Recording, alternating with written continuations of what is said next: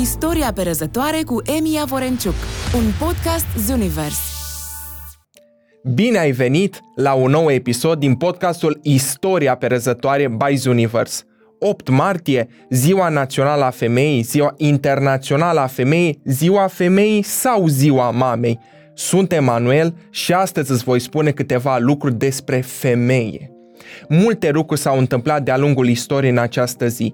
De pildă, pe data de 8 martie 1982, în Iran, femeile au recurs la unul dintre cele mai curajoase gesturi din istorie. Pentru o întreagă zi și-au dat jos vălul care le acoperea fața. Ziua Internațională a Femeii a fost adoptată cu 5 ani înainte, în 1977, în cadrul unei adunări generale a ONU. Replica istoriei ne arată că femeile au fost văzute în raport cu această zi ca instrumente pentru lupta de clasă, ori știm bine că tu cu femeia nu te îndeletnicești, așa cum te folosești de un obiect care pur și simplu îți pică în mână, ci te învrednicești alături de ea. Originea Zilei Internaționale a Femeii o găsim la mijlocul secolului al XIX-lea, în data de 8 martie 1857, la New York, muncitoarele de la fabricile de textile au ieșit în stradă pentru a protesta împotriva condițiilor inumane de muncă și a salariilor foarte mici. Femeile au fost dispersate cu brutalitate de poliție. În august 1910, cu ocazia internaționalei socialiste reunite la Copenhaga, activista socialistă germană Louise Zietz împreună cu a ei colegă Clara Zetkin propun sărbătorirea Zilei Internaționale a Femeii fără a specifica însă o dată anume. Sloganul activistelor era pâine și trandafiri, pâinea simbolizând securitatea economică, iar trandafirii nu iubirea, ci o îmbunătățire a calității vieții lor. Ziua internațională a fost sărbătorită pentru prima dată în anul următor, în 19 martie 1911. Începând cu anul 1913, femeile din Rusia au sărbătorit Ziua Femeii în ultima duminică din februarie. În anul 1917, ultima duminică din februarie, conform calendarului pe stil vechi, a coincis cu ziua de 8 martie pe stil nou. Femeile din Sankt Petersburg au declanșat o grevă cerând încheierea primului război mondial, sfârșitul raționalizării alimentelor și abolirea dinastiei țariste. După Revoluția din octombrie, comuniștii Alexandra Kolontai și Vladimir Ilici Lenin au declarat 8 martie ca sărbătoare oficială în Uniunea Sovietică, iar abia la 8 mai 1965 această zi a devenit nelucrătoare. Ziua Internațională a Femeii, marcată pe 8 martie, a fost încă de la început o expresie a dorinței femeilor muncitoare de dobândirea unor drepturi, însă, de-a lungul timpului, s-a transformat într-un prilej de sărbătoare a feminității, indiferent de religie și de rasă. La noi, sărbătoarea de 8 martie se împletește cu tradiția locală a mărțișorului, fiind considerată de către mulți și ziua mamei, aceasta fiind mai mult o reminiscență a ideologiei comuniste. Într-un text care îi aparține, poetul Adrian Păunescu spunea Atitudinea față de femeie definește un caracter. Este doar un reminder pentru a respecta femeia indiferent de timp, anotimp sau calendar. Pentru că eternul feminin despre care vorbea Ghiote nu-i ceva despre care să vorbești doar în cista unor sărbători standard, ca 24 februarie, 1 sau 8 martie, sunteți de acord cu mine când spun că e mult, prea mult la mulți ani doar de ziua femeii?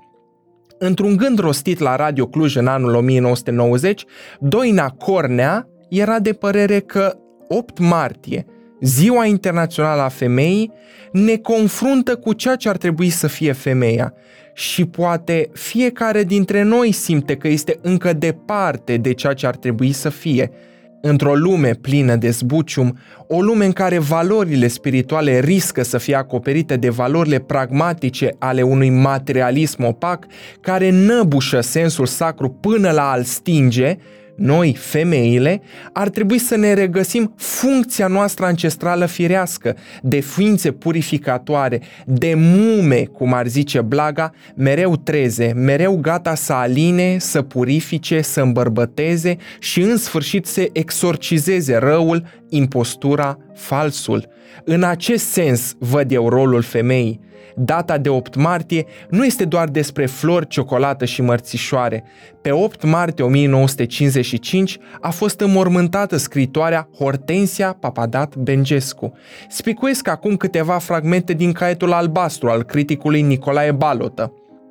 În capela de la Belu, ceremonia întârzia, probabil din lipsă de public. Câțiva pe trepte, în capelă alți câțiva, puțini, familie, probabil vecini, niciun scriitor. Intră în cele din urmă Jebeleanu, cu el mai vine Baranga, singurul care în timpul slujbei mortoare împreună mâinile. Intră amândoi, aduc o coroană, apoi ies și se întorc către sfârșitul prohodului. Catafalcul obișnuit, cu puține coroane, una a Uniunii Scriitorilor, e în mijlocul capelei, Nego, este vorba despre criticul Ion Negoițescu, îmi șoptește că aici e obiceiul ca cei vii, supraviețuitorii, vreau să spun, toți cei ce participă la mormântare să ducă sicriul pe umer până la mormânt. Noi trei suntem singurii valizi. Coștiugul mereu descoperit e scos pe umeri de oameni de meserie. Afară picură, plouă, e apă peste tot și noroi. Sicriul e acoperit, introdus în cavou, Familia intră și ea, apoi preoții, iar noi ceilalți plecăm. Santa Movilă ne mulțumește în numele generației mele că am venit. Rușine generații sale, rușine nouă, rușine romancierilor, rușine lui Vianu, rușine lui Cioculescu, lui Străinului, Perpesicius, lui Chinezu, tuturor criticilor și scritorilor, rușine prietenilor ei de la zburătorul, rușine literaturii române – Așadar, a fost înmormântată fără discurs, fără prieteni, fără admiratori, ca un personaj din romanele sale, ilustra membră fondatoare a romanului românesc. Ce ne învață istoria acestei zile? Femeia este o persoană, o ființă umană investită cu drepturi, câștigate cu greu într-o lume dominată de bărbați. Cum ar trebui să se reflecte drepturile femeii în viața de zi cu zi?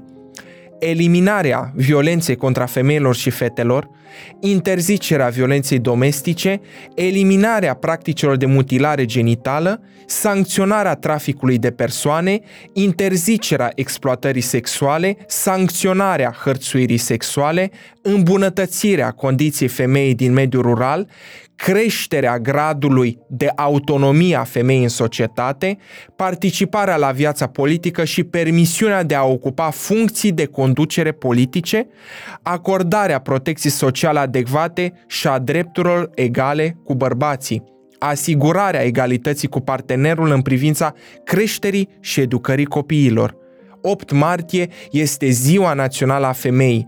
Ea s-a instituit în România prin legea numărul 22 din 2016. Nu, a nu se confunda cu Ziua Mamei, care se sărbătorește în prima duminică din luna mai, conform legii numărul 319 din 2009.